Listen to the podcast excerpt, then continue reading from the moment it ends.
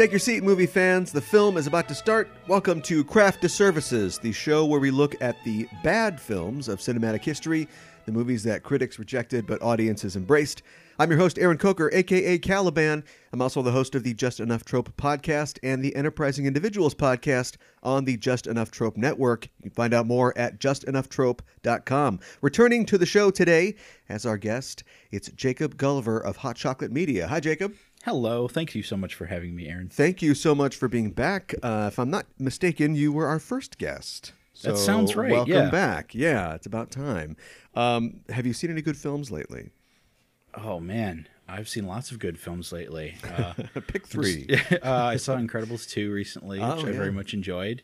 Certainly not perfect, but good. Uh, I saw Upgrade was the uh, indie pick from Blumhouse. Oh, sure. Definitely got to check that one out if you haven't yet. Uh, there's some there's some big dumb moments in it, but the overall really strong piece, and for for the budget they had, it looks amazing. Uh, I just watched Logan Lucky recently. Oh, okay, that was, sure. that was excellent. I hadn't seen it. I missed it last year, but it was good.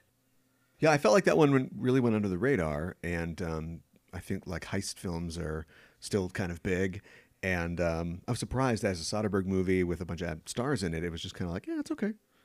Um, and then I found out it was written by what was the what was the deal? Like it was the screenwriter on the film that was credited had no credits before, and everybody figured that it was Soderbergh just doing it under a, a pseudonym. But it turns out that his wife actually wrote it, and she just didn't want to be seen as you know Soderbergh's wife, Mrs. Right. Soderbergh. And so, Right. but yeah, I mean, it's I really enjoyed it. I thought the characters were really great, and it was. Um, you know, not super high stakes, but it was just kind of fun. Daniel Craig was kind of weird. with yeah, his- all of the performances salt had, had little elements of weirdness. Yeah, I- yeah. I, I loved that about it. Yeah, They're willing to get a little quirky with the personalities. yeah. Uh, I like quirky. Um, we talked about a quirky film uh, a couple months ago uh, for a April Fool's show on Enterprising Individuals. This is true. talked about. Uh, I had a tough time explaining that one to, to Facebook. I wrote that post like three or four times. Yeah. I was like, how do I explain How- is this- is happening here unless you're kind of in on the joke? Yeah, I think the best way to the way I did that was uh, no joke. It's just all straight. Oh, just yeah, do it yeah, straight. yeah, yeah. Uh, and we did. We actually had an interesting discussion about the movie Incubus. Yeah. which I don't think would ever show up on this program. I don't think anybody would uh, be willing to die to defend the virtue of Incubus. But Sure. uh, you know, I had not seen it before. I had heard, you know, that it was this horrible movie that was all in Esperanto, and there were, there were. There's a skeleton of an idea there. I mean, you Oh, can sure. see things that you could pull out and and uh, be sort of fascinated by. Definitely dark for the time. They're willing to, you know, cross some boundaries that I think a lot of other productions probably weren't. Yeah, But that's okay. you Yeah, and it was by Leslie Stevens, the uh, Yeah. Outer Limits guy. Yeah, the Yep. script. So um, that was fun. Um, uh, speaking of movies, and we are, uh, of course, you've got the Movie Machine. Yes, yeah, your I podcast. do. I do a podcast uh, which Aaron has been on twice now. Well, Yeah. more than that, but we do recording sessions and you know batches. Um, and it's basically an, an improv game where we make up a movie super fast based on a random suggestion from the internet. We each take a, a you know fictional role in this production, and um, you know it's very silly and fun, and it has a lot of good pop, pop culture jokes, and we get to pretend to be weird characters, and Yeah, usually goes off the rails very fast in a very entertaining way. yeah, but that's uh, that's the point. Um, I also, uh, I think one of our episodes was about um, trying to get basketball players to be in like a Pirates of the Caribbean type movie. yeah. And like two days after that, I went to a film and I saw the preview for Uncle Drew. Yeah. which is a movie with a bunch of basketball players who are all playing like these funny roles. And I thought, oh my God, I think we came up with something there. right. Yeah. There's a movie machine running in Hollywood for sure. They're getting some Right. of these ideas, I think.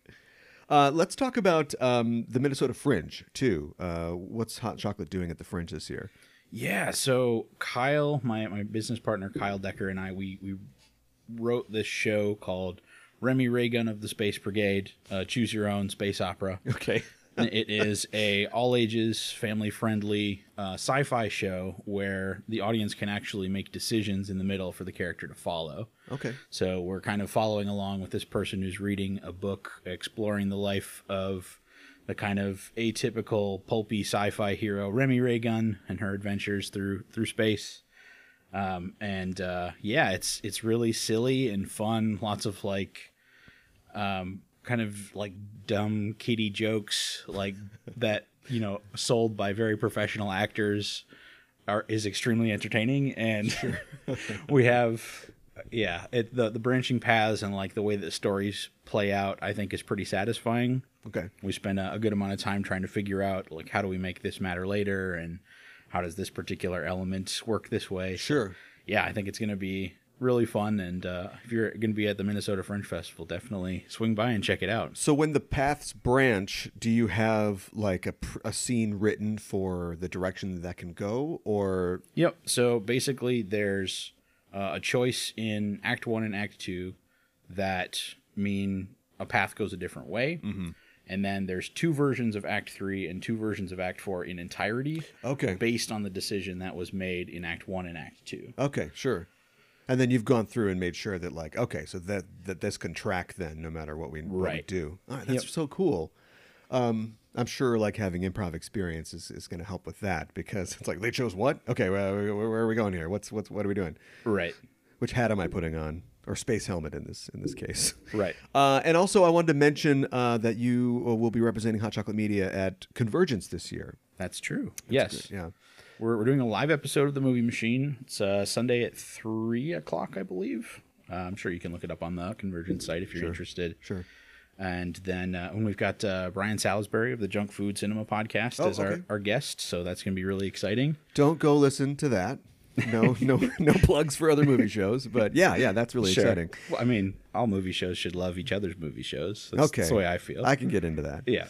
Well, that's really cool. Uh, if listeners don't know, uh, but if they're uh, going to be in the Twin Cities area or they live around the Midwest, they should definitely check out and know about Convergence. You can find Convergence at convergence dash con.org, I think, off the top of my head, is the Sounds website. right. Yeah.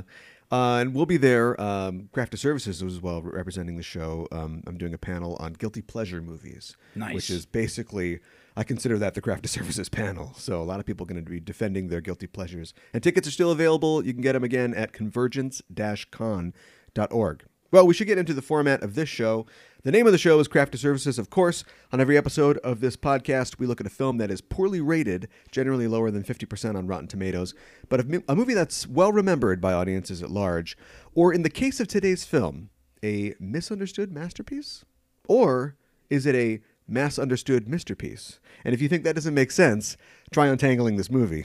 The hardest part of space rollerblading is explaining how you lost your wings, I think. So today we're talking about 2015's Jupiter Ascending. Now, before we continue, I always have to state for the record when we do the show, the show is not in the pocket of Big Tomato. We don't endorse Rotten Tomatoes. Uh, we're not connected to them. We just use the movie's aggregate score as a benchmark for how the film was received by critics upon its release and how that compares to the audience's perception of the movie. Uh, we'll talk about the film's cinema score as well, uh, the score that's derived from exit interviews with audience members in a bit. Uh, first, though, I've got a question for you. I know you'll have an opinion on this. There's a lot of being hay being made recently about the perceived divide between critics and audiences when it comes to film ratings. Um, critics and moviegoers don't always see eye to eye uh, on if a, if a movie's good or not, but the divide between the opinions of professional reviewers and you know the Joe schmoes seems to be a real point of contention these days. Um, you've got recent releases like uh, Hereditary getting a 90% on Rotten Tomatoes, but a D plus on Cinema Score. Um, even Solo got uh, an A minus on Cinema Score, but only like a 70, 71 on Rotten Tomatoes. So, what do you think is the source of that divide between the two scores? I think it's people looking for different things in movies. To be honest, um, I remember uh, a panel at Convergence many years ago uh, where C. Robert Cargill uh, said, "Find a reviewer that you love, and they will probably be a good guess for whether or not your the movie that you're going to like is the one that you like." Okay. If you find a, a review just randomly somewhere online and you find yourself disagreeing with something somebody says in there, then the next review you read is probably going to make you feel the same way. Okay, sure. So I, I, that always stuck with me, and I thought that was a great way to think about it. Yeah. So, you know, the the people that I talk about movies with, and you know, are are interested the same way that I am. We, Yeah. we tend to like a lot of the same stuff. Yeah. But you know, I completely get there's other factions of humanity that have different you know requirements for what makes a good movie for Sure. them. And critics are just human beings. Um, you know, Right. my human beings, like, or my, I own human beings. My friends are also human beings, and I sometimes feel pressured to like something my friends like because I don't want to be that guy that's like Ugh, this thing. And I wonder, I critics must face similar pressures like within their industry to say, boy, everybody seems to hate this movie. Richard Roeper says this is a piece of crap. Like, do I say? Yeah. And depending on like what type of person that is, if they're like a real icon- iconoclast, then they're like, screw this movie, I don't care.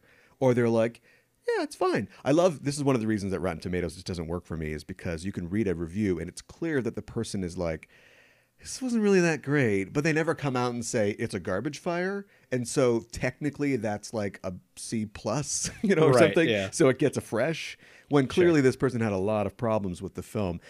I read a lot. I don't know if I should, but as a critic myself, I read a lot of uh, other critics' work, and I find more and more a perception um, from critics that um, critiques or criticism uh, is under attack, um, especially recently by. This element of toxic fandom that seems Oh, to be present, um, having these strong, weird reactions to things, um, like the sort of Yeah. debate over the Last Jedi. What do you think about that? Sure. I mean, I enjoyed it. I, Oh, The Last you know, Jedi? Yeah. It's, it's certainly not my favorite Star Wars movie, but I, I definitely enjoyed it. I think the biggest, you know, outcry has either been the, you know, racist and sexist, sexist comments, or we wish Luke, Luke had more hope left in him. Yeah, But you know, I think the the movies reflect, you know, uh, a, a different level than we we had been seeing in Star Wars movies before. Yeah. And every time I go to a, a new movie, I go because I want to see something I've never seen before. yeah. And that was definitely a movie that I'd never seen before, even though it was a Star Wars movie. Oh, certainly. So I think they did some really original things. There's, you know, little elements here and there I, I don't agree with, but I, I certainly wouldn't step on it the way that so many people have. The structure is great. The storytelling is excellent. Yeah, Performances are excellent. I don't, you know, regardless of whether or not you like the movie, you, you can't say that the movie wasn't done well. yeah, exactly. mind. Yeah, I mean, when I think about bad movies that deserve a D minus or whatever people are giving it, like it ha- it's nowhere near that. Like Mm-hmm. Oh, it's yeah. a great looking, well made film with a lot of great moments. You know, whether or not you agree with certain elements and philosophies that you see in it. Um, Right. The whole casino thing, though. Come on. Uh, but anyway, Yeah, I would agree that the Can- Canto Bight scene is the weakest. and I don't know movie. if it's like a generational thing, like with I won't say how old I am, but like kids these days. Um, but if I have a disagree, like if I don't like a film, and there have been plenty of films that I don't like, I'm like, eh, well, it's not that great, and then I just kind of go home and forget about it. But the people just get on the internet; that's their first instinct, and just scream about it. And I almost see it on the other side as well. Like I don't think that anybody who just makes a piece of art deserves to be pilloried for something, but you see a lot of these uh, creators like hitting back in a way that's like, oh no, don't just let your art stand. Yeah. Like people criticized uh, Godzilla, the most recent Godzilla film, and Jordan Vogt Roberts, the director, went on this like campaign. He went on YouTube videos. And he's like, hey guys, don't stop it. Don't be mean. It's like, don't. Why would you? Don't do that. I know you're like a millennial, but do you? Is it is this generational thing where you just everybody has to know your opinion? It's available. It's online, so you Yeah. have to hear what it is. Just Right. make your film and just be Yeah. interesting you think that, but I'm gonna make another great movie and you can just go watch that too. Yeah, I mean, and you know, in the old days, it would have been, you know, write an angry letter and maybe you hear back. Yeah. In the you know current level of technology with social media, we have people directly involved with things like movies instantly accessible Yeah. through their own accounts on those social media sites. So Right. But if I'm you Rian Johnson- something, yeah, If I'm Rian Johnson, I don't feel the need to like jump on and answer every, you know, Twitter comment or Sure. and I've honestly the I don't know if you saw there's this thing where there's a bunch of just like woman hating monsters who are like trying to get a, a fan campaign put together to remake The Last Jedi. Rian Johnson to his credit was like, "Oh my god, please try." Yeah. Because he wants to see them set them up to to fail essentially. Yeah. He wants to see them, you know, build I think he stopped just short of actually donating to it. Right. but I Yeah, might have yeah, just yeah. donated if I was him. so but yeah, that's you know, good for him for, you know, having a, a sense of humor about it. Yeah, well, you have to. Right. Well, our film today did not evoke much of a reaction from critics or audiences on its release, but over time, I think it's accrued uh, a following from a corner of fandom that seems to represent an antidote to toxicity, which can only be a good thing. Yes. Uh, Jupiter Ascending was written and directed, of course, by Lana and Lily Wachowski, probably best known for the Matrix trilogy, and uh, it is to date their their last feature that they have done, their most recent uh, feature film. And of course, they have a um, a very varied um, resume. Uh, Would you consider yourself a Wachowski fan? I would say so. You know, there's there's ins and outs with my my fandom for them. Sure. I, I enjoyed The Matrix. I don't think I loved it the way that everybody else on the planet did. Interesting. But um, you know, I was I was a, a teenager at the time, and my interests were in different places Oh, as well. uh, So Also interesting. Yeah. okay. Um, you had to be like the disaffected uh, 21 year old or whatever I was at the time, I guess, to really get into it. Uh, I will say um, they did induct it into the Library of Congress, so Sure. because it's Yeah. culturally No, I- significant. yeah, I like it. So, as somebody who is sort of, uh, I like it about The Matrix, why did you choose Jupiter Ascending to talk about today? I think it's it's original. Okay. So many of the movies that come out are just kind of you know recycles of other junk we've seen before. Okay. Um, you know, there's a bunch of movies that come out now, and it's just like, okay, so this is Transformers with this skin on it. Oh, okay, so this is Fast and the Furious with this skin on it, or you know, this is um, you know a superhero movie but with this skin over the top. Um, and it's yeah, I just I feel like I've seen a lot of those sort of movies, and a lot of the like mainstays and tentpole films are, are kind of falling into that category now because the studios are looking for what's safe and will make them a ton of money. Formula, yeah. Yeah, exactly. Yeah. Uh, but Jupiter Ascending, I think, was original. They came up with a really cool concept. They created some some visuals and some um, kind of you know bizarre characterizations that I think we hadn't seen on film before. And they they took that to a very large scale. They they spent tons of money making it look really cool and exciting. Yeah, 176 million dollars. yeah. so uh, yeah, I I want to reward that originality. Sure. Um, I've heard it said that the Wachowskis never repeat themselves, uh, and I would agree with that. Their IMDb page is a it's a bingo card of genres and styles, uh, and even MPAA ratings. This is rated PG-13. Um, Speed Racer was PG, and I think most of the rest of their stuff is is rated R generally. Can't wait for that G film. The which one? The G film. oh yeah, right. Yeah. Curious to see what the what they do for what that. they even do? um, I know that they are heavily influenced by anime. Sure. Um, and so I don't know. Maybe they could make a live action uh, Miyazaki film or something like that. Uh, God awesome. forbid, but yeah, yeah, I'd like to see something like that.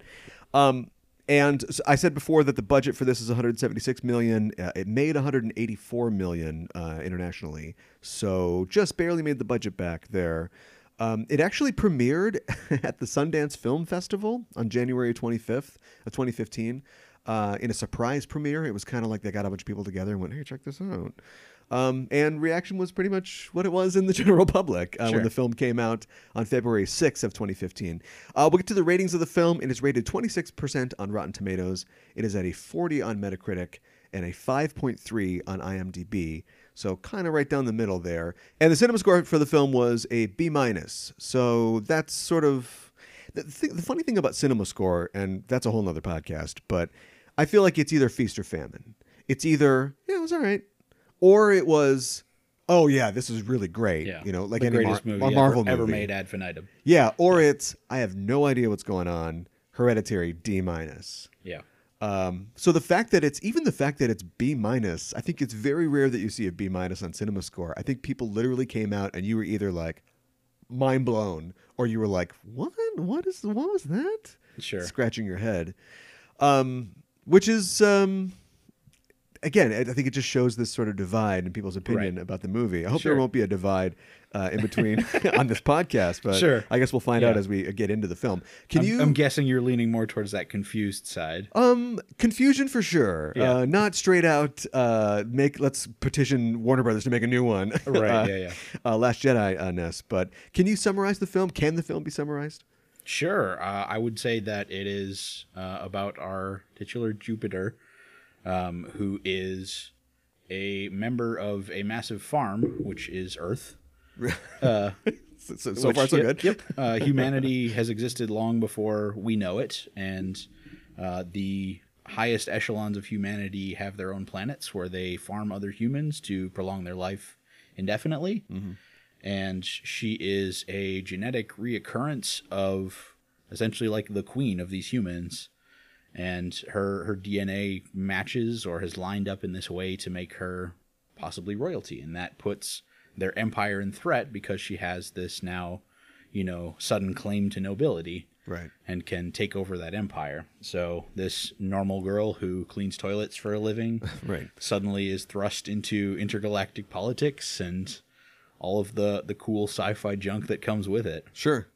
Yeah, it's sci-fi junk ensues. Yeah. Yeah, I think that that's a that's a pretty good summary. Um, I think many people, uh, when they were detracting or criticizing the film, would cite the incoherent screenplay.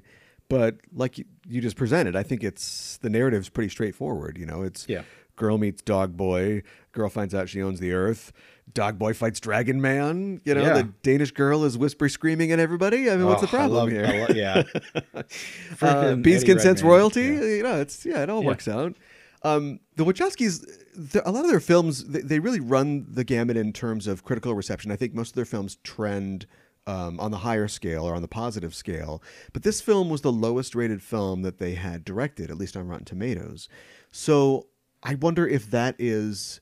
Um, just like we said before, people being confused, or if it's sort of a referendum on space films. I mean, that can't be true because just a year before, Guardians of the Galaxy destroyed it. So Right. I wonder why people just reacted so much to this. Um, don't they love Channing Tatum? Doesn't everybody love Channing Tatum? What's what's what's the problem here? Yeah. What's the biz? And uh, to that note, I'll be honest. When I like first saw the posters and like the trailer and stuff, I thought like, oh man, Mila Kunis and Channing Tater tots. I don't know. I don't know if I'm gonna like this. And but the the girlfriend wanted to go see it, and I was like, yeah, why not? You know, Wachowskis are interesting. We'll see what they, they came up with. And Sure. walked in, and I was I was pleasantly surprised. I was like, hey, this is not bad. I'm digging this. so I think. Uh, to their credit, I think both actors were pushed out of their comfort zones a fair bit. You know, Mila Kunis tends to do the sort of you know like sex comedy or um, you know kind of cheap laugh type humor roles, Sure. and you know actually was presented with some interesting and complex scenarios in this to react to and get involved in, and she did a great job. Yeah. I was I was very pleasantly surprised by that performance, and uh, Channing had a lot of you know strong silent type moments where normally he's kind of like you know the charming talky type character. Sure. So it was nice to see him get some challenging moments and see him reacting to things happening and learn about his character that way, as opposed to you know getting tons of him explaining how he feels about everything. Yeah, well, we don't get that. Yeah, Yeah. Uh, he's he's actually in a lot of films that I like, and I don't know what it is about him. Uh, he's to me like the pasta salad of actors, in that Yes. I would never reach for pasta salad. Uh, I, I always go "Oh, pasta salad. I'm going to pass that up. But if I have a good pasta salad, it's like, all right, this is pretty good. This Right, pretty yeah, good." yeah. But every single time, I have to be reconvinced to watch it. Like we were talking about Logan Lucky. Uh, Mm-hmm. He was great in that, and but, but yet I'm sure the next film that he's in, it's going to be we got to sell it all over again. Oh, Channing Tatum, and I go watch it. Eh, this guy's pretty good. yeah, He's good in the uh, the Jump Street movies, uh, which require a lot of. Uh, where we were talking before about that sort of improv comedy sort of talent that I wouldn't Right. expect, you know, this former stripper to have, but you know, he's got it going on. So, uh, in many ways, um, the script was, of course, written by the Wachowskis. I have to confess, I don't really know their process, and I'm sure there's plenty of like behind the scenes things where they talk about it. But like, if one is the mainly the script person and one is like the directing person, or if they both do, you know, everything um, equally. Um, although I did learn in researching for the film that um, Lana cites uh, The Wizard of Oz and also The Odyssey as inspirations uh, for the story, which I think that comes through. yeah, yeah. That comes through for sure. Yeah. Uh, and they got their start um, writing films. Uh, of course, they did uh, Bound in 1996 was the first thing that they wrote and directed. Um, but they wrote, uh, I didn't know this, uh, the movie Assassins. Do you know the movie Assassins? I don't. Starring Antonio Banderas and uh, Sylvester Stallone. Uh, it's it might be on this show someday Okay. if it's my choice. Sure. Uh, it is a just balls out uh, sort of bug fuck movie uh, that got a very. It's even lower than its critics hated it, and it, the script was actually rewritten a lot by um, the director. Uh, so the Wachowskis actually that's one of the reasons they decided to get into to directing because they'd have the power because they were like. We can't take. We can't just live in Hollywood and have our stuff be rewritten. You know, we have this vision, um, but it's a fun movie. So I don't know. Maybe someday. Um, but once they turn to directing to preserve their ideas, here we go. Now you've got these, you know, writer director combo, uh, Right, These right. Uh, creators. Do you think that they're better writers or directors, or do you think one comes out in front think, of the other? I think they're better directors. There are definitely places in most of their movies where I was like, nah, that line could have gone. There's a yeah, there's a lot of um exam. This is a, a uh, exposition heavy sort of film, Sure. and they always say in film like show don't tell. But when you've got like this universe with um, liquid soylent green and all these things that you have to explain, you need somebody's got to tell you that stuff. Right. And yet I felt like there was so many uh, parts in the movie where it was like, you guys are doing a great job of showing. I don't think you need to tell so much. Um, Yeah. Like in the beginning of the film, like you said, she's cleaning toilets, Jupiter, and she's like, "I hate my life." A couple times she says that, and it's like, no, we. I understand. This doesn't look like a super cool life. You know, you're Yeah. living with 14 cousins or whatever and cleaning toilets at 4:30 in the morning. Like, I get it. Yeah. I would also agree that directing is probably their strength. Um, although, uh, uh, once again, I'm more up on the Matrix than you are, I guess. Um, I feel like th- the Matrix, in terms of balancing that, um, telling the exposition, um, setting up the world, and yet leaving some surprise and finding a way to do it in an interesting way. Like the rabbit hole speech in Matrix is for me the best example of that. There's Sure. nothing in this film that matches him talking about the Matrix, you know, and saying, you know, it's all around you when you go to work, when you go to church, when you pay your taxes. Like, you know, he's just he's still not really telling us anything Yeah. until we get that moment where he goes to the rabbit hole and you realize, oh, this is totally different. It's the Wizard of Oz moment, to use Lana's example, Right. where it's all black and white until you step through the door and it's Technicolor. Right. And this film starts they they make the mistake, in my opinion, of uh, starting it. I mean, it starts with a back a flashback to her life, but then we immediately cut to our the Abrasax family, and not knowing who they are, and I wish that they had held it back for some kind of Wizard of Oz door moment where we just think, is this going to be some chick in Chicago just cleaning toilets for the whole movie? And then you get that um, suddenly it's Dog Boys there, and we go out into space, and it's like, oh my god! Did you see John Carter? You know, I did not. You did not. Yeah. Well, I don't know if I can ruin anything except for it. Not a great movie. Yeah, But they do uh, the exact same yeah. thing. It starts, it, Medias Res is a great way to start, but it starts right away, and there's all these crazy things, and it's like the whole point is he is transported to a magic land. So let's take that trip with him. Yeah, I can I can see your your frustration there. I I would agree that there's there's definitely places in the movie where the they tell things out of order and it's a little clunky. Um and that's that's definitely one of them. I think mm-hmm. that the beginning could have been stronger in that sense, Yeah. but I think kind of her her experiencing I like her experiencing the little kind of gray alien creatures when Yeah. she's when she's going to donate her eggs Yeah. and the you know like that weirdness and then she goes back to like her normal life and i like that there's that element of like did that really happen or did that not really happen and then it kind of you know, continues to progress from there But if we saw it from her, I like that sort of, you know, interrupted enlightenment kind of thing. But if we saw it from her perspective and it was a mystery to us as well, then once we finally, she's just going for this routine procedure, you know, where they harvest her eggs. And then it's like, no, this is, you're floating now. This is really real. And then Channing Tater Tots is just zipping all over the room. It's like, what is Right. going on? Yeah. But we've already seen spaceships and we've seen Biduna in a weird blue wig. And we, you know, we know that the dramatic irony doesn't really work, uh, you know, for me at least. Like her being cut off from this world, and we we knowing that there's this weird stuff out there. sure Um, also, like there's they they're really comfortable. Uh, we go back to their directing skills. The Wachowskis, like they're really comfortable with this visual spectacle, and I think that that's great. Um, they took a lot of time building up a lot of the things you see in the movie.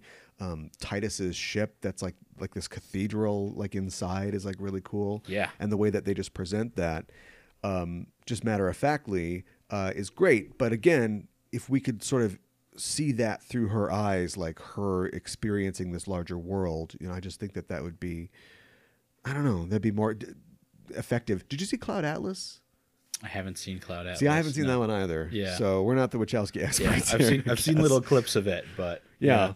Um, I- think that from what I've heard, uh, Cloud Atlas is probably the film that has the most acting talent, like on screen, that they've ever worked with. And I think they are definitely the masters of conceptualizing a space, you know, for an action scene or, or the action like of a film, um, constructing a scene. But I don't know if they really can pull great things out of actors, like if if they're an actors directors, because you get there. Yeah, there's bad lines in this film, but I think like a good director could get an actor to to deliver it in like Yeah. a way that really works. Yeah. and um, I, yeah, I just there's some unconvincing sort of delivery of let's face it, kind of borderline dialogue in this. Some Meryl Streep could make. I, I love dogs. I've always loved dogs. She can make that work, but it's just kind of more matter of fact for Mila Kunis. Um, Sure. I want to talk about Mila Kunis, our, our heroine, you know, Mm-hmm. of this film, Jupiter or Jupe. Um, I know that you said before you're like, oh no, oh Mila's in this, Yeah. but how do you think that uh, she does in this film? How do you think she sort of uh, pulls it off? I think she did surprisingly well. I mean, I, again, she's she's not Meryl Streep, but Well, no, I think she does a, a very convincing job of playing this role, yeah, and you know, not just playing herself with a skin on top like her her other type of movies. right. To get back to that sort of feeling that I was talking about before, um, her her typical fare is much different than this. I think she allows herself to become kind of absorbed into this characterization, into this world more than I've seen from her in, in other films. yeah. I thought I wasn't a huge fan of Black Swan, but I thought that she was pretty good in that. It's a small role, but Sure. yeah, that's. I think she gets trapped in this, in this sort of pull between. The whole point is she's supposed to be, maybe mundane is the wrong word, but a more conventional person Yeah, who's introduced to this weird world. And if she's a mundane person, then how does she play it? You know, if her reaction to things is supposed to be, "Wow, I, I don't know anything about this," then is she just kind of the boring sort of black and white label generic character? Yeah. Or can she affect in this world some way? Right. Um, and I don't think that they ever necessarily break out of that. Um, she does a lot of falling off of things for a movie that's called Jupiter Ascending. The way they put her in peril a lot is she's falling off the Sears Tower, she's falling into the Great Red Spot of Jupiter, she's just always plummeting somewhere and going ah, and getting picked up by a guy on space rollerblades, which is cool. yeah. Space rollerblades should have been the the next best. bullet time. Yeah. It's the best. I, have, I have a special connection to the space rollerblades. Um, Oh, My- boy. My my late father was uh, a mathematician, and he uh, he special he specialized in differential geometry. That was his specialty. Okay, sure. So when he has the line about differential curves Right. that he rides, I'm like, oh, I know what that means. I'm not I a know what it's supposed to mean. yeah, I know exactly what he's talking about. Right. So yeah, I was I was very excited at that moment because I was like, hey, they brought in some real world science to like coat the the goofy sci-fi thing like they did in the old Star Treks and stuff. Right, right. Like so, I was I was very pleased at that moment specifically. They definitely have a love, I think, for uh, science and kind of intellectualism, and definitely philosophy that kind of comes into their films a lot. And I'm still waiting for them to kind of level up past the kind of pop psychology or like the you know sophomore year uh, world religion student that they've uh, kind of suffused their films with. You know, it's present Sure. in The Matrix for sure, but definitely in the sequels. Yeah. This. Um, I don't know if you watch Sense Eight at all, but I, I find I've seen a little bit of it, but I haven't seen the whole thing. you know, we like the Matrix, for instance. I think it really works because it's clean. We get it. It's you know, uh, digital Buddhism basically. Um, there's no there, let go. There is no spoon, that sort of Yeah. But there's endless scenes in Reloaded and Revolutions where characters are talking about fate, and there's heavy-handed symbolism. And there's characters with like That's specifically the religious that I'm not- names. I'm not, all that excited. Yeah, right. Yeah, uh, it starts to become the anime tropes that it's inspired by, where people just talk forever, you know, about Right. like, well, this is how the Sephiroth works or whatever. It's like, Yeah. all right, let's get to the back to the jet boots. Come on. Yeah. Um, well, let's talk more about the cast here. Uh, we talked about Mila Kunis already. Of course, we talked about Channing Tatum. Um, as this goes on, there's a lot of names here that you may or may not recognize, uh, listener. But uh, I'd say the first person we'd have to talk about, uh, other than the leads, would be, of course, Eddie Redmayne yeah. who uh, a lot of uh, hullabaloo was made over the fact that he was um, the nominated for the Danish Girl, I think, uh, while this movie was in theaters. So people saw this and they're like, "This guy's gonna get an Oscar for playing Danish Girl," but I don't know. I think it's a little more. Uh, nuanced than that. What did you think of his Yeah. portrayal of Balem Abrasax? I really liked it. I thought he kind of took on this sort of very polar type character where you know everything was sort of like well he was he either kind of you know he made his opinion known very clearly and concisely when he was calm or he would like burst over the top into this like encompassing rage and the the moments when he was more you know wrathful or intense were were made more you know, attention grabbing by that. Yeah. And you know, he's he's a very recognizable actor just because of the way his his face is built, Mm, yeah. um, and you know his his body language. But I think he did a good job of stepping outside of that and creating this sort of personality and this kind of, you know, odd, noble, effete type, uh, Right. you know, Right. Characterization. I thought that was really interesting. Certainly, it's campy. It's not Oh, like yes. if you're if you're not into like sci-fi, if you're you know expecting to see a type of performance you'd see in, in a movie, a biopic like The Danish Girl, Yeah. like of course you're not going to look at this performance and think, boy, this is a real guy. Well, yeah. But man, he's cool as a sci-fi villain. He's a, yeah, he's a human alien from space. He's not Right, supposed to be real. yeah, yeah. I pity the poor audio engineer though that had to pick up Yeah. all of his his whisper talking, and then probably- "Ah!" yeah. and then he'd scream, and it's like whoa, it's blowing it out. they probably just did ADR later. Yeah, of course, positively, yeah. Uh, yeah, he's uh, he's definitely different. Um, as we said before, and this is usually you know near the end of the show, we talk about like highlights and some of our favorite moments. I'll drop this in really fast.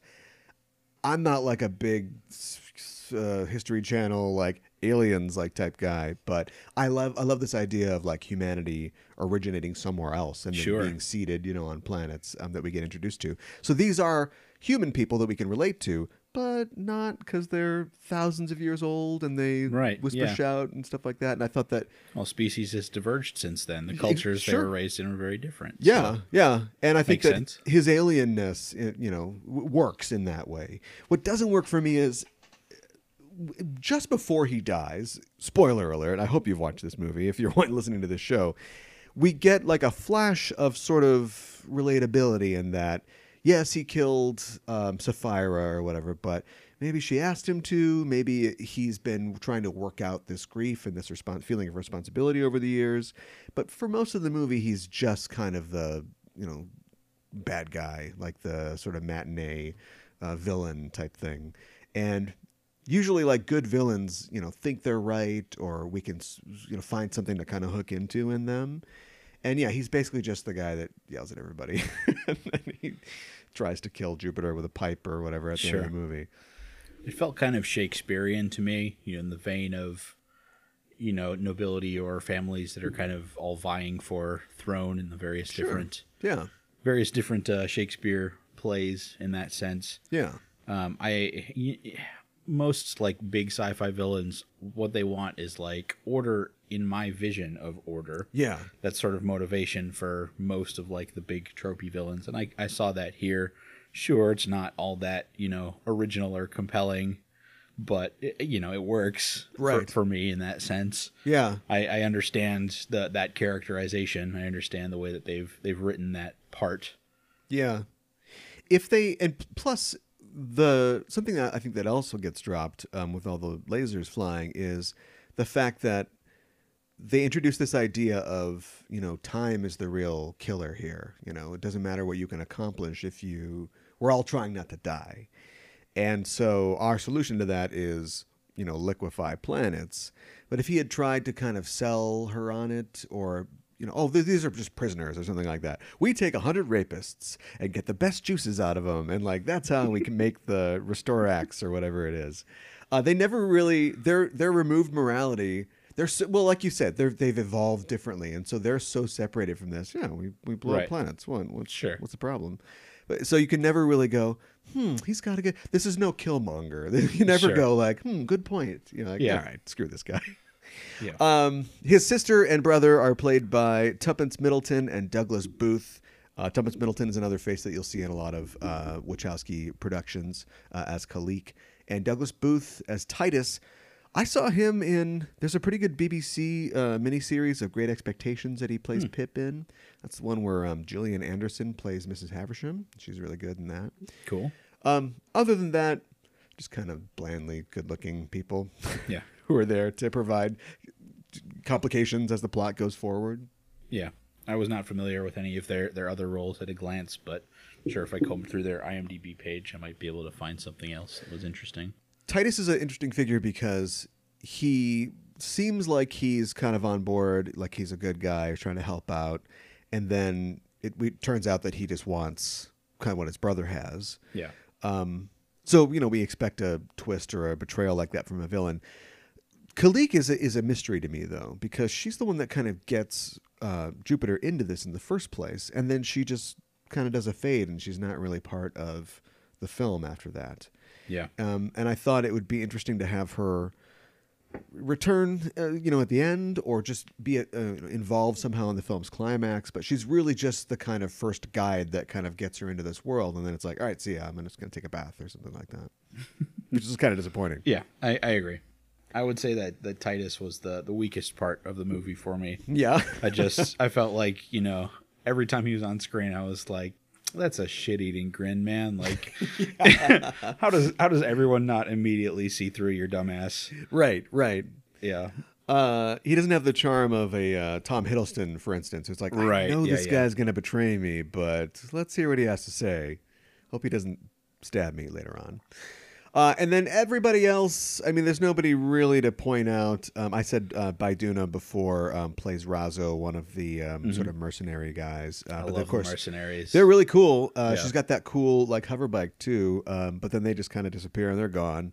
Um, Maria Doyle Kelly is somebody you might uh, recognize. Um, she plays. Um, she's on Orphan Black for a while, uh, and she's been a character actress. A lot of the people that appear in this film are um, character actors or lesser known actors who you would see a lot on um, like BBC shows. Like I feel like the Wachowskis were just like watching like BBC America late one night, and they're like, "Give me that one. What about that one? Oh, she's good. Yeah. Get her." Yeah. Uh, and they populate this world of characters. It's cheaper than Keanu. Bring them on. Yeah, exactly. Characters who, by the way, there is like a Lucasian level of character naming in this film. Oh, I like love it. it's come on, Let, Yeah. us go some of these. Uh, we'll talk about the significance of Abraxas uh, later on, but Sure. there's uh, phylopericardium, Yeah. which is just like what happens if you mix a cardiologist in like a Greek restaurant. Yeah. Uh, there's uh, Malidictes. Wonder if that's a good guy. Oh, wait a minute. There's Chicanery Night, which is just.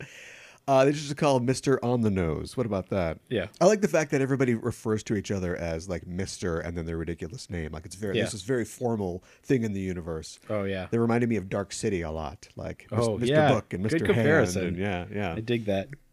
Uh, and of course, um, somebody who we need to talk about merely because it could launch an entire conversation about what they were going for here. But Terry Gilliam appears in this film in the most Gilliam esque sequence. A sequence that is clearly inspired by Brazil. Uh, it's, of course, the sequence in the middle of the film where they're going through all the bureaucratic red tape to get Yep. Jupiter's queenship validated or whatever it is. And as you watch it, you go, this just this feels a lot like Brazil. And then the bridge keeper himself shows up at the end of the thing, and you're like, Yep.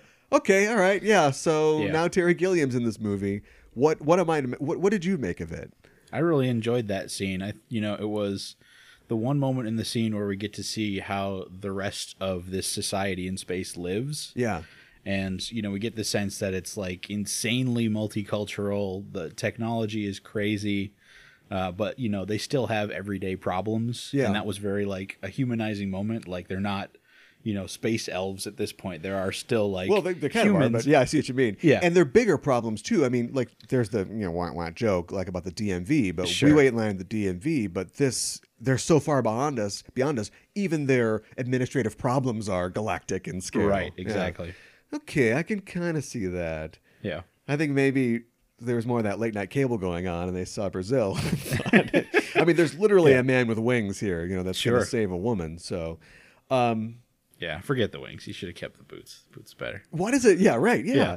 And plus, so Sean Bean. Oh, I didn't even mention Sean Bean. I love Sean Bean. Typical of this Yeah. of Sean Bean in his career. Uh, he's the B guy, so he got he's got the wings. But why does the dog guy have wings? You just have wings if you're in the Legion, I guess. I got well. They, they were skyjackers, so presuming I was presuming Okay. that they were like some variety. They're like of paratroopers. yeah, exactly, some Okay. variety of, of winged fighters. That was uh, appealing to me. I liked that they they established and continued to like make that part of the world that there are these hybrid creatures because we had like the mousy guy who works for um, Balem, and we had the, the owl guy who works for Kalique. Yes. Um, and then you know we I think there's one other one in that um, bureaucracy sequence. There's somebody else in there I think who was like another hybrid. So we have like this running thing of of hybrid people that Right. you have these, these different types of DNA, and that was that was really fascinating from Yeah. a design perspective, and it was rewarding as it went on to like look and see. Oh yeah, cool. And this guy's that thing. And There's an elephant guy. is there? Oh, that's right. Yeah. yeah. Whose character name is Nesh, as in Ganesh. Yeah. Okay, come on. Yeah. Hang on. Sorry, the new solo movie had a lobster man named Therm Scissor Punch. Yeah, that's it. so. don't tell me they're not allowed to do that. So, well, they're totally allowed, but those are totally the. Um, this is where you just put like four X's in, and so that way find and replace will know how to come back to this. And Yeah. it's like what the scripts do in thirty minutes. God, Nesh, I guess maybe. or it could be they just wrote in an Elephant Man in the script, and then Yeah. like you know when it came to be like credited, hey, what do you want to be credited as, Jeff? Uh, uh, uh what's like uh, Nesh? Do Nesh? Right. You know. David Lynch said no. Okay, just call him Nesh. I guess that's fine. Yeah.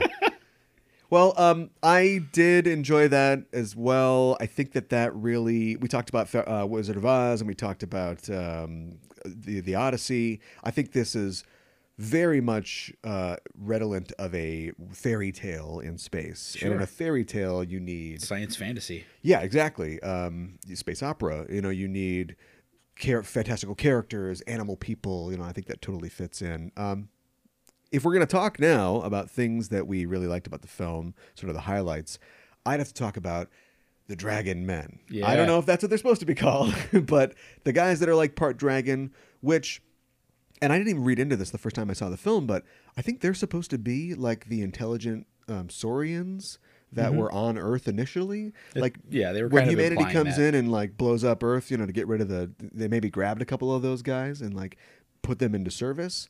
But w- the first time I saw the film, and I can't remember if I saw it in the theater or not, but I definitely had that sort of eh, okay kind of reaction. But I thought, I remember those dragon guys, like they were cool, um, especially the fight that uh, that Kane has with them at the end, Yeah.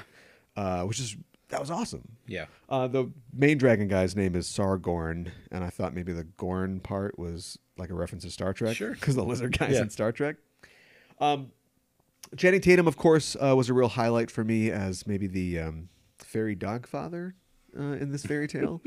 It's cute. Um, and I was looking up. Uh, there's some behind the scene things about how they did the the boots, uh, the roller skates, and they actually had like a green screen ramp that he, uh, because he learned to rollerblade for the movie, he didn't know how, uh, would rollerblade on, and then they would just you know eliminate that and then composite him into the scene, and that's how they got the feeling that he was going over these sort of ramps and around turns and stuff like that, which is brilliant. You'd think Yeah. the old way to do it would be wire him up, um, and then we'll just have him like, well, hold Yeah, your wiggle- legs like this, legs, you know, yeah. the the Superman flying thing, uh, Yeah. the Christopher Reeve thing. Uh, but instead, they just literally had him do it and then put it in the scene, and it's like, oh, that's perfect. And the design on those boots was excellent. Every time we got a close up, I was just like, "Show me more of the boots. I have to know more." Yeah. uh, All the little details like that in in the Wachowskis movies just make me very happy. Yeah. they, they clearly you know want they've a lot of attention this. paid to the the little details like that, and Yeah. you know even like you know piercings on like the, the eyebrows of the the bounty hunters and stuff like that, and it's like, Yeah. oh man, this is great. Like they really love the fun and like they're embracing this setting so much. yeah, they they ran off the uh, the the name in a couple seconds, but they definitely thought about everything else about the guy. Right, Like, uh, right. K9, Kane, we got it. Yeah. Um, there's a couple. Uh, I liked his shield. Uh, which why doesn't everybody have one of those? That was like very useful. Yes. And this is like pre uh, Captain America. Uh, actually, no, it's not. It's 2015, I guess. All right. Well, we'll give that one to him. Okay. But uh, yeah, it was just like everybody should have one of these things Yeah. because he could Even, block. even before then, it was uh, um, Phantom Menace, the Gungan shields. oh yeah. So oh no! Don't compare it to Yeah. Phantom Menace for me. No. That's not great. you have to admit it's much better than Phantom Menace. Uh, yeah. Um, and then the one element that's a little too far is they bleach his hair or whatever. Was that to make him look more otherworldly or something? well, they mention in the there's a line about him being born half albino or something like that. Oh, that, okay. and that made him being that made him like less valuable to the the gene splicer who was trying to sell that batch to the military. Interesting. so the This fact, was in the film. yeah, that was there's I think it's a Sean Bean line when they're in, Sting, Oh, in. Stinger's Boy, house. There's so much. He talks Sure. for so long. yeah, there's a line about how they had to sell him at a discount Okay. to, to the military, but he turned out to be the best one of the whole bunch. yeah. So I think that was the intention there. I know they really checked. Uh, they really thought about the idea of him being like a lone wolf. Like Right. apparently, if wolves throw a wolf out of their pack or whatever, that wolf is in trouble. Like he's probably going to die Mm-hmm. unless he adapts and becomes like a one man pack, basically. And so I think they were really going off of that because he does. I mean, it's fine to have. I've also heard a lot of comments about people like Jupiter because she doesn't pick up a gun and isn't like a, a Rambet type character. Sure. But Tater Tots is getting it all done here. Like he's Yeah. really working overtime in this movie. Yeah, but she also doesn't, you know, shy away from, you know, ha- making her voice heard or, yeah. you know, And I do like having an the- opinion of her own. Yeah, oh So, certainly, yeah. She doesn't she doesn't care about the long standing traditions of this world in in great uh you know, Buck Rogers or whatever it is, Farscape Yeah. style. She's the human that walks into this like, "Hey, I'm an American," you Yeah. know, and I'm gonna tell you. You think you're entitled? Let me tell you something. Right, yeah. But she's not, uh, you know, waiting for him to scoop scoop her up or anything if if he's not there. yeah, right. I like her. I do like her one uh, gun moment though, where she Yes. gets the gun and he's like, "You're not gonna shoot me," and she's like, Yeah. "All right, blam." Yep. He'll live. Shoots him in the leg. Yeah. I'd honestly watch another film in the Jupe series. Oh, me uh, too. if there was one, um, maybe if it was written and directed by somebody else, though, Okay. because I think that that's the key for the Wachowskis. I think they should absolutely keep creating, but I think that they should be, establish their own house, like the House of Wachowski. You know, become impresarios in the way that Del Toro does sometimes, where he'll come up with an idea and then like, okay, you you take this and run with it, you know, and just produce. Matthew Vaughn. Yeah, sure, yeah, because they're clearly idea people, and I don't want to see Yeah. them become. To me, this is kind of like their Lady in the Water. I don't want to see them become uh, Shyamalan esque in that he clearly has a lot of ideas as well, but he's hit the point where he is totally outstripped like his capabilities as a as a writer and director. And you see interviews with him, and he just looks so frustrated and all of his comments are about how the critics hate him and stuff like that. And it's like just have some ideas and just you know just farm them out. Like let somebody Yeah. else take a shot at them. I think that that would be good for them. I don't know um i know that i think only lily worked on season two of sense8 or is it lana? One of them is sort of taking a break and the other one was um seeing sense8 to its conclusion. And so like i don't want to see them get you know burned out. Right. um, I don't think they're working on anything now, which is sort of disappointing to me as well because I'm, I'm, I'm a fan of them. I, I really do like um, most of their stuff. Speed Racer, eh, I don't know. Again, ca- campy as shit, but entertaining. sure, yeah, Yeah. If you don't if you don't walk in expecting campy, then you know, too bad. See ya. yeah, and they definitely have seemed to reach a particular audience uh, with Sense Eight. There's Yeah. a lot of people that really um, like that a lot. Um, I want to talk about that audience. Um, I usually check out YouTube or blogs for comments about the films that we talk about. Uh, and there was a surprising lack of content about Jupiter Ascending. I thought for sure I could at least find a gaggle of dudes, you know, standing in front of a bookcase, like waiting to shit on it. Um, and I didn't see that. I think it just sort of missed that kind of uh, critical appreciation or, or um, disparagement. But there's one place you can find plenty of tributes to JA, as I'm going to call it, uh, which is on Tumblr. Uh, the film has become something of a cult classic for younger, uh, mostly sci-fi or mostly female sci-fi fans. Sure. Um, in fact, the Wikipedia page, It's an uh, epic romance in space. yeah, the Wikipedia page uh, specifically calls out the quote niche of female science fiction fans who appreciated the film's campiness and deviation from the typical gender stereotypes in a genre that is traditionally male-centered Yeah. and I think that fits it to a T. And it's something that I appreciate about the Wachowskis, who, let's face it, started with leather and lots of guns, lots of guns. Yes. Like that's how they started, uh, and they go from that to something like Sense Eight that has a lot of different characters Yeah. of different sexes, different orientations. Uh, or something with uh, Jupiter Ascending that, even though it is a shooty um, sci-fi, uh, sci fantasy, um, feel, deals with things like egg donation and pregnancy, Right. um, family. You know, the hero, the heroine literally solves a problem with a maxi pad. Yeah. Like, you- like you wouldn't see that in like Rambo. Rambo would Right. die before he staunched the bleeding of his wounds with a maxi pad. But Yeah. the fact that they bring that sort of outside perspective to it uh, is something that we need more of. Uh, which leads to my question: Is this YA? Would you consider this like young adult fiction? It feels to me like this Yeah, could I have mean- come from an uh, ascendant. Sure. Hunger Gamey, whatever those books. Not, I don't really Yeah. read them, but Maze Runner. Maze Runner. Yeah, Yeah. there you go. I was trying to think of like some other big franchise that was like that. Um, Compliant. What are they called? What are the ones? De- they're set in Chicago and they're Defiance on the, on like trains. yeah, And- Allegiant and Allegiant. the other one. Is that what it is? There's know. there's three of them. I feel like calling it YA, like not to say that YA isn't Oh, I'm not- interesting, but like I feel like calling it like that kind of demeans it a little bit. Cheapens it, maybe. Yeah, cheapens it Huh, okay. because I think that There's a lot of Tumblr people that would disagree with you. Uh, sure. I mean, because obviously there you're trying to play to a younger audience, and I don't, I think that this, if you're, you know, an, an adult who's had time to kind of move through that adolescence phase and has spent time, you know, looking at other aspects of the genre and seeing little elements of that in this movie, I think there's more there for you than you'd expect from a YA. Like YAs have oftentimes really great stories in sci-fi but they shy away from developing to that super deep level because Mm-hmm. they want the journeys to be important to the, the specific characters. They want you to be able to see yourself in those characters. Sure. And that, that journey is the most important thing. But, you know, in this, I think half the fun of it is getting to experience this cool, crazy world and all the stuff that's in it. Mm.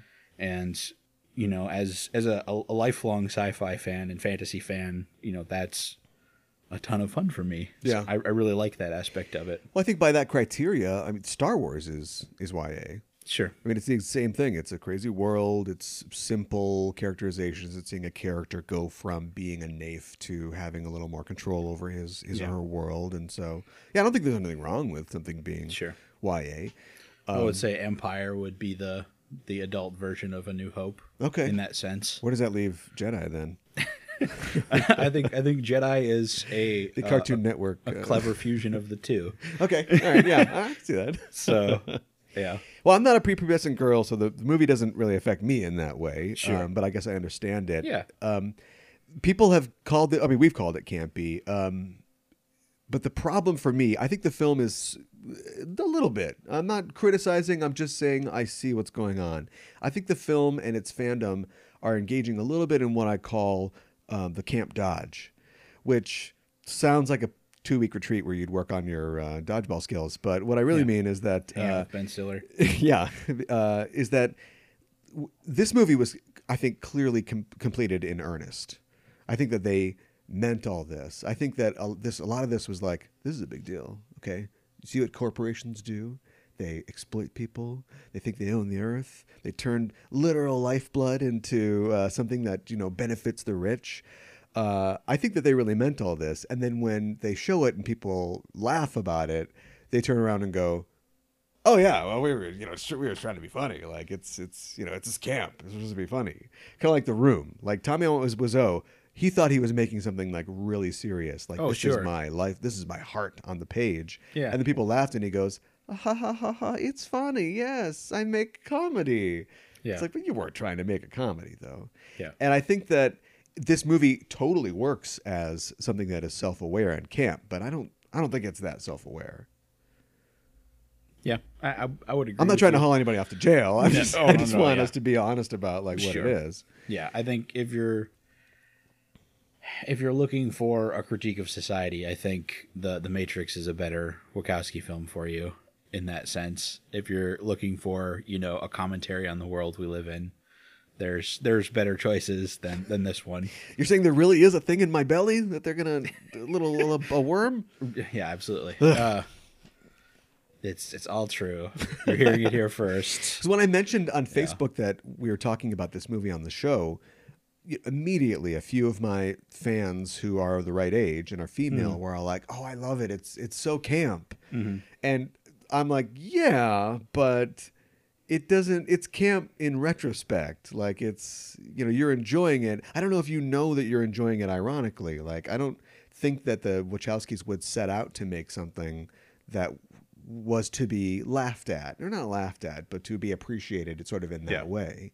Because you watch Sense Eight, and Sense Eight is also like there's a lot of pathos. Like it takes itself very seriously, and there are lighter moments in it. But I don't, you know, as far as it being like a camp masterpiece, I don't know.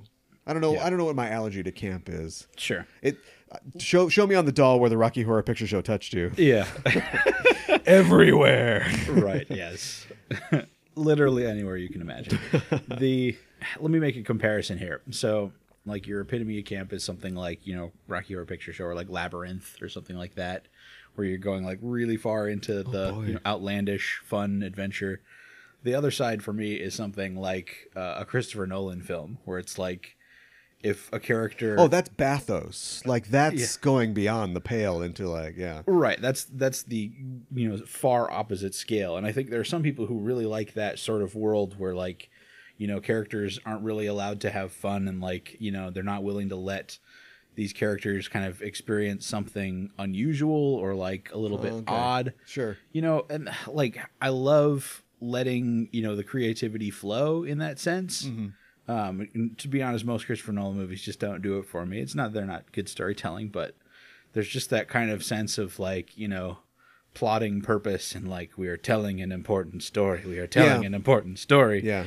And it's like, ah, okay, guys, just like, can you stop to like have fun for a moment, please? I'm really like at half So- and half on Christopher Nolan. Like for Yeah. me, the the most um, the emotional and personal movies are my mm, favorite. Like Mm. I, I've heard people like take a crap on it, but I really do like Insomnia. Like I really do Mm. think that it's like a you know well crafted film, and Al Pacino's really great in it. Um, I like The Dark Knight because it's the closest we'll ever get to like Michael Mann doing a, a superhero movie. Like I think it works in that way. But yeah, there's part like especially Dark Knight Rises. Like I don't care about any of this. Yeah. he's climbing out of a hole. All right, great. How do you get back to Gotham? That's what I want to know. I don't know. Yeah, maybe a discussion for another time. but uh, Or uh, or I feel like I brought up Christopher Nolan the last time I was on your show. this guy hates Christopher Nolan. yeah, that's a weird coincidence, but oh well. When he has a movie that doesn't do well, Yeah. we can talk about I it. just yeah, I just feel like one of the reasons that movies don't do well is because they're be because they're willing to be a little goofy and not take every single moment super seriously. yeah. And there's some people that I think Christopher that- Nolan that would do just- exactly as you're describing. Like it's like an allergic reaction where they I think know, he shrink would- away he say, would- "Oh my, everything is broken. I can't watch this anymore." He would literally break up into little pieces and just fall into an empty Right. suit on the ground. I think if he ever was able to do that, I don't think he can do that. right. and that is an important tool i think in the filmmaker's toolbox you know that to have as a director so Mm-hmm. Yeah. you brought me back you did it Yeah. i'm okay with this movie with the lady with deer ears Yeah. she's a deer what she's part deer how does that why would you splice that what is that good for Maybe run really fast. yeah she can hold really still Have very good listen for danger Yeah. she's a good listener uh, Yeah. we'll, we'll just say that um Eight foot vertical leap. Yeah, right. uh, I, I want to talk really quick about uh, the astrology uh, that is present kind of in the film. Okay. Um, I mean, clearly, like, even the title, um, she talks in the beginning about Oh, how. you meant astronomy, uh, not astrology. yeah, really. Just checking. I was like, I was like, okay, and then my brain was going like, wait a minute, where was astrology in this movie? well, because she's born under, you know, Yes. the sign, and, and from what I understand, like, you know, Jupiter rising, you know, on your chart is is supposed to be a, a symbol of um, prosperity, you know, and, and wealth, uh, which you know she she's queen of the earth, what for what, what, Sure. what that's worth. Um, and her dad is an astronomer, uh, which means that he would, I hope. Another would great hate character actor. Yeah. sad to watch die on James screen. Darcy, yeah, who Yeah. Uh, dies brutally in this. Yeah. Speaking of bathos, like it's Yeah. just like ridiculous. Said, "Oh, honey, let's name her Jupiter." Bam! Give me all your fucking money. They saw his gold-plated telescope. Take that telescope. Knew they had to have it. Yeah, we saw that in the window. Yeah. Who later on Jupiter's going to get one off of eBay, and the starting bid is uh, four thousand dollars, thirty nine ninety nine, and she's got five thousand. I don't know if she or the Wachowskis have ever eBayed, but she's not going to get that telescope. Yeah. that's going to go up before that. Um, you know, it's going to get sniped for sure. But uh, So the astronomer dad would probably hate astrology. At least I hope so. Yeah. Um, but there are like um, mythological or sort of esoteric references. You know, even the um, name of the um, family, the Abrasax. You know, I had to look this up, but like Abraxas is like a figure in like um, Gnosticism. oh, interesting. Uh, yeah, um, and it's supposed to be like this um, great archon or like this great spirit of like this invisible world, which I think kind of makes sense. Um, in sort of Gnostic or like Kabbalistic kind of ways, like the seven letters in his name are supposed to add up to like the seven known planets, you know, of the Gnostic time. So there's that. Um, in uh, isopsephy, which is like the Greek uh, practice of like adding up the letters in your name or, or in words to make a number. Um, it adds up to 365, which are sort of like the days of the year, which also fits with ast- astrology and the calendar and stuff like that. So that was clearly chosen for a reason. I just don't know. Kubrick esque conspiracy funsies. There you go. Yeah. Yeah. uh, what's the room 237 uh, Yeah. version of, Yeah. of Jupiter ascending? Um, so there's all I have of to take it aside. I'm sorry to interrupt. Please do. But it's that image you you mentioned before of like the dude in front of a bookshelf who wants to tell you his opinion just like keeps roaring back into my head. Just how spot on that is. And I keep thinking like what would that dude in front of the bookshelf think about this as we're talking about it? Well, I said that there are a few videos on YouTube, but there are not Oh, no man. videos. There are videos on YouTube, yeah. and I'm most sure of there them, are millions of those videos. most of them have to do with the stuff I'm talking about. Like I saw Yeah. one video that I got about five minutes into and was like, "I'm okay. I don't. I can't join another cult this year." yeah. Uh, but this lady goes on for cult. Which what was the first one? well, uh, th- this lady goes on for like 40 minutes about the the uh, magical symbolism of Abraxas and that sort of thing. And I guess my question is, do you think that John Travolta saw this movie and like punched through a straw hat? Because this is exactly what he was trying to do uh, with like something like Battlefield Earth. Like once this was over, if you sat me down and told me, "All right, now we have this religion. It's called Galaxology, and Yeah. all this stuff is real. Like there, humanity really does come from somewhere else, and they own all the planets and stuff like that." And I'd be like, "Oh yeah, okay, now it all makes sense." Like it feels like I don't want to get us shut down, but Sure. it feels like Scientology to me. a little bit. Yeah. Yeah. Like if this was, I don't know, maybe the Wachowskis aren't letting us Yeah. in on the whole picture. Well, I mean the yeah. and he made and he made deer people. it's like I just feel like yeah, a lot of their movies kind of revolve around that conspiratorial aspect too. that there's something we don't know about. yeah, Yeah, there's a hidden world. right. Um, and that you know, the Matrix is obviously the the biggest and brightest of those stars. Yeah. But the you know that that's res- resonant here and uh, V for Vendetta as well. Mm-hmm, mm-hmm. So I mean, there's Which was adapted by them, but wasn't an original idea. Sure. Of course, came from the graphic novel. So yeah. I mean, it's different from the the graphic novel. yeah, I've I've had some good, very long discussions with with fans about pluses and minuses of that and how it works versus the the comic, which is again maybe a discussion for another day. But yeah. I don't have a whole like Charlie Day chart of like Right. how their their releases, but it does seem like they've got like an original idea, then they'll adapt some stuff in their own sort of inimical style, and then do their own thing again. So I bet they're probably working on something right now. Sure. They just with the underperformance of this. Nobody's beating down their door to do Right. adaptations of their own work right now. So Sure. this would normally be where we would get an anime or a graphic novel ad- uh, adaptation before their next thing. yeah.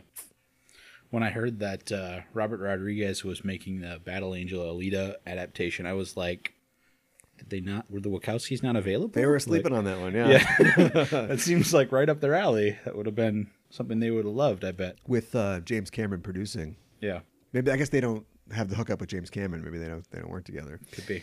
Um, which is too bad. I'd like to see what, what would come out of that. Um, but one more thing, I mentioned that um, I mean Titus is very Shakespearean, I suppose. Um, I'm not sure what Kalique is really supposed to be, but uh, Balem or Balaam is a biblical figure. He's the guy whose donkey talked to him.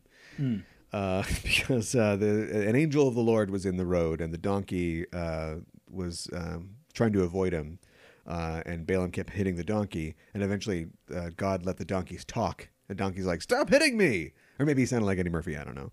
Uh, and so, and I that's the thing that I always heard in Sunday school. But then I went down a rabbit hole and learned that he's this really nuanced figure in like um, in a Torah tradition, a Talmudic tradition, and a biblical tradition, and also in like like magical tradition, where he's this like evil prophet kind of like he's has the gifts of a, a, you know an Old Testament prophet, but he doesn't use them in good ways necessarily, and he's just sort of hated figure in some circles, but like a you know liked in others. And I think that that fits the idea of Balem in the movie being an entitled, which they were ahead of the curve on that one. I think there's a lot of talk about like entitlement and privilege and, and that Yeah. sort of thing today. That um, yeah, I think they were they definitely knew where things were going. Uh, a, a character who has all this uh, wealth and privilege and is using it to do horrible things. Right. Which Right. here's a here's a question that I have for you. At the end of the movie, uh, Jupiter has got her queenship. Um, it hasn't changed her though; she's still old Jupe. Um, Balem's gone. Um, the red spot has blown up, or is still there, or whatever. Um, is she going to change the practices of the Abrasax Industries uh, family? Like, are they still harvesting all this restaurants? are they still liquidating people? It's people. That's what I'm asking. I think it's it's open to interpretation there. Unfortunately, uh, Does- they, they don't tell us. They don't hand it to you on Yeah. a, a silver platter. Where, was Michael that Bay style. was that them like uh, oh Michael Bay? Um, I used to say that uh, Christopher Nolan was like the pseudo intellectuals, like Michael Bay, Yeah. like the thinking man, Michael He's Bay. he's Shyamalan for the intellectual. yeah, I think that the Wachowskis, at least on this film and maybe other films, are like the Michael Bay for the Tumblr set. Sure. Like they'll take some of these ideas Yeah. and then they'll give you all this bombast on top of it. Yeah. One of the comparisons that I missed an opportunity to to jump in on before that I was going to make to like Transformer films. It remind me of the Transformers in the sense that we're blowing up buildings or like attacking stuff with the ships flying around. But in, in Michael Bay movies, they like focus on like, isn't it cool that these things are flying around and doing this thing? And in this movie, it's very much like, here is the purpose of what they're doing. They're trying to get from here to here, or mm-hmm. this thing is important and they're trying to protect that thing, or you know these these creatures are trying to you know enter this place and we have to prevent that. Yeah, There's very much like an objective based fight, which makes it more interesting in my mind. yeah, Um, and it's not just you know how many times you know can we count off Optimus Prime throwing another robot through a building. yeah. They did give themselves that one scene where they blow up Chicago, basically. And that was like the, all right, l- let's stretch our wings. Let's see what we can do, which apparently took six months to film. Wow. Yeah, just that one sequence. As we uh, get near the end here, anything left unsaid about the film? Boy, I mean, if you like sci-fi, if you like campy, you'll probably enjoy this movie. Yeah. If you haven't watched it and you've somehow managed to get through this whole podcast without feeling like we've spoiled literally the whole film for you. Yeah, I mean, you could spoil like specific occurrences, but you can't spoil the the spectacle that is this Right, film. yeah, I mean, yeah, you're yeah. definitely looking at something. Right. Um. Yeah. I mean, I think it's worth a watch. Honestly, if you if you're into that sort of a thing, and yeah, I think it's a little underrated, in my opinion. I don't think it's you know uh, the next big thing or the greatest thing that's ever been in this this sci-fi universe, but I think the it doesn't really deserve the pan that it got. I think Yeah. it's, it's plenty decent Yeah, if the you know the Maze Runner, the Divergent films can get three films, you know I've I've seen Maze Run- Divergent. That's what yeah. it is. Yeah, I've seen uh, Ma- Maze Runner, the first one. I haven't seen any of the Divergent films, but like, if those films can get made, you know, to the level that they were made, Yeah, the I'm sure there's somebody out there who would dig this the way that that I dig it. yeah. I pity. Um, there's a guy named Grant Hill who's so he's usually like the third producer credit on on their films. He's uh, their line producer. Has worked with them on almost all their films. Um, I pity him uh, having to set up things like the six month shoot like in Chicago, or I'm sure they weren't on location the entire time. Um, There's some beau- they shoot in the Natural History Museum. Um, there's a cathedral somewhere I think that is the space ship that um, Titus has, which is amazing, but. He, he must have done a lot of hard work on this. The candle budget alone, there's there's a couple different scenes Yeah. where it's just like two thousand candles. Here we go. Yeah. Uh, the costumes, you know, are amazing. Yeah. And um, there's a thing in this film that the Wachowskis have done previously. Um, I think it got cut out of the Matrix films, but they kind of hint that um, the long-lived people um, of the um, of the Empire or whatever the Abrasax Corporation were inspiration for like vampires, and it'd be easy to see how splices would be like werewolf myth, uh, Yeah. you know, Yeah, yeah. Uh, and there's a thing. There's a thing in. Uh, I think it was only in the video game of the Matrix where they talk about how werewolves and vampires are like from previous versions of the Matrix, so just kind of stuck around.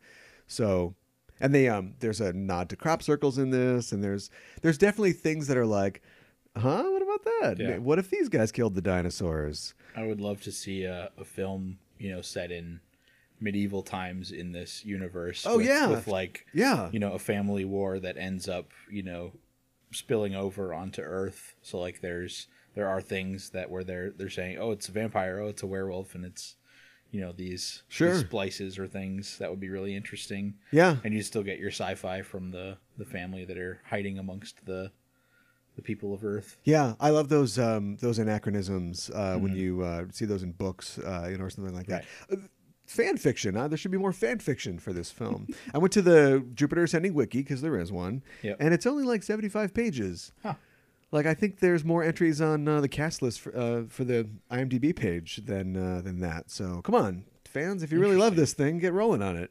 Yeah. Uh, let's head to our segment where we check on the state of the robot holocaust. Uh, as I've explained on the show earlier, I have a theory that if a film opens with excessive voiceover, uh, has overly long title cards, or opens over water, you know that shot where Yep. it's like you're panning up over a lake or a river or something. You got Lake Michigan in this.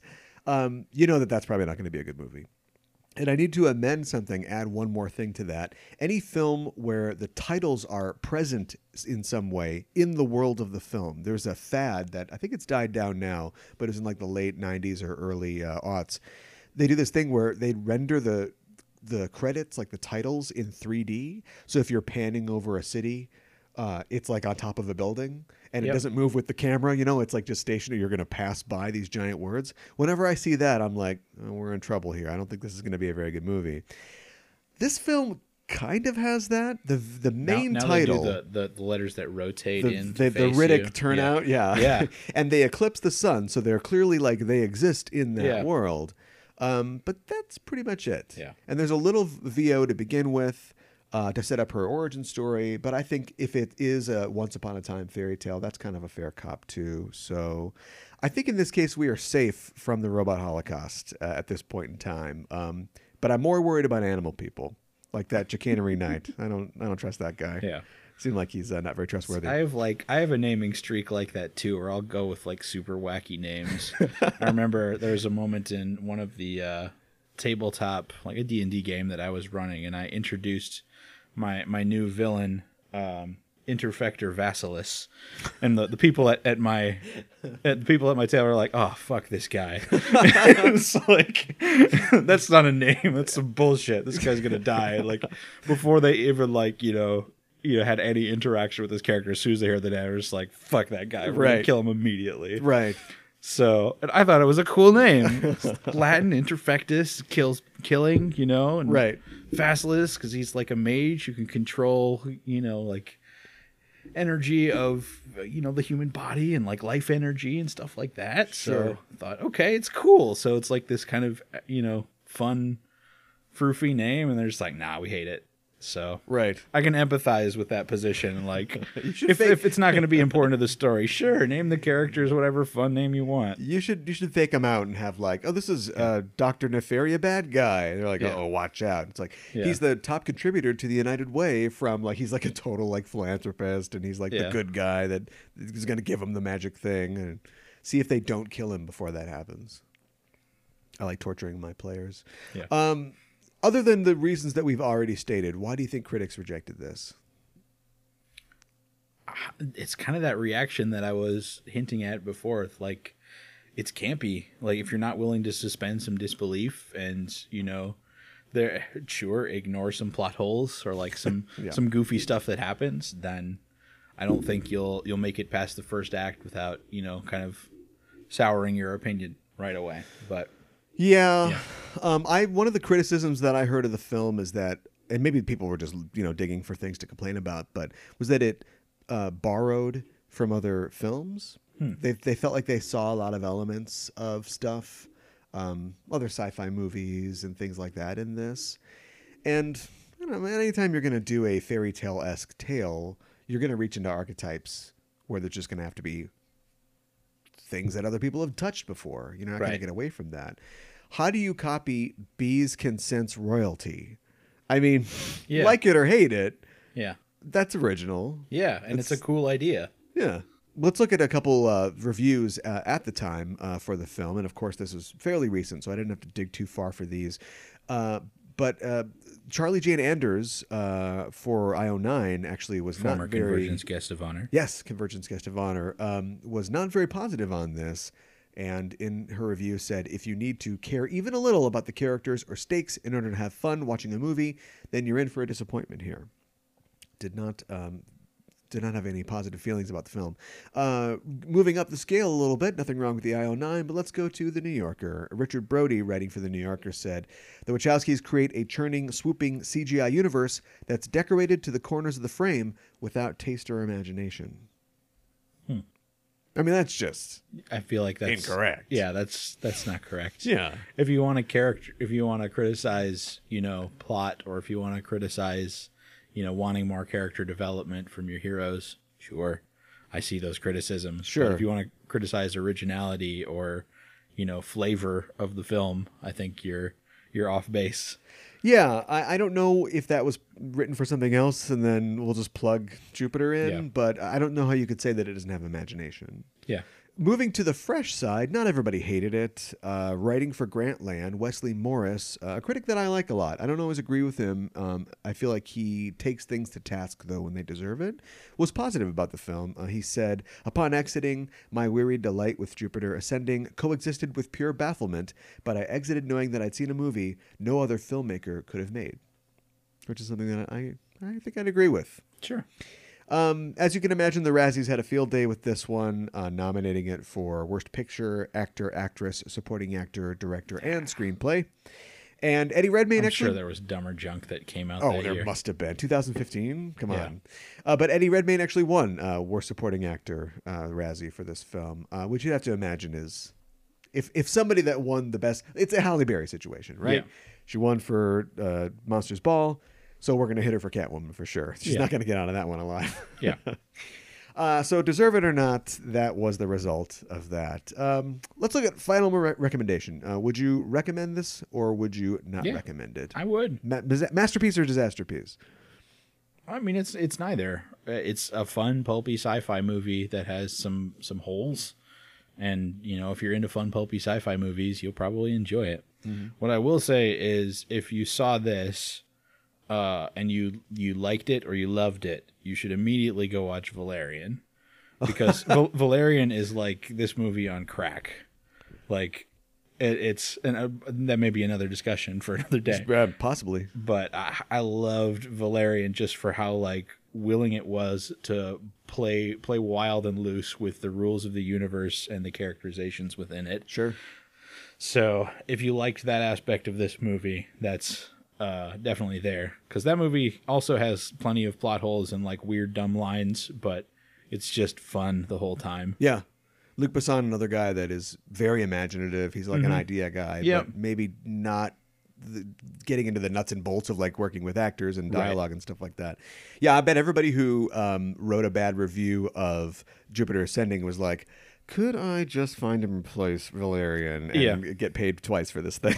yeah, Um, well, maybe it'll be on the show in the future. We don't know. I'd call this uh, a masterpiece uh, in like you know terms of hit or miss. Uh, Yeah. A miss is not a failure necessarily, and this definitely didn't find a wide audience. But I'd agree. Every time I've seen this maybe two or three times now, and every time I watch it, I like it more. And I'm almost afraid to watch it again because I don't want to become a big jupe head or whatever the fans call yeah. themselves. Yeah. Uh, but yeah, it is something that uh, if you haven't seen, I think you should check out.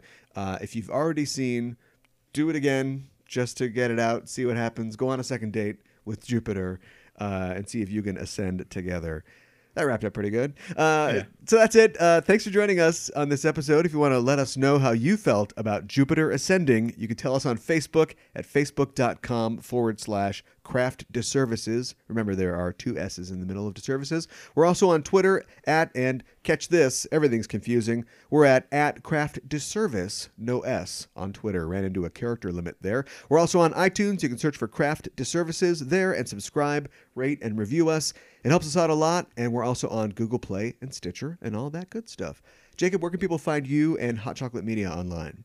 Absolutely. Uh, you can find us at hotchocolatemedia.net.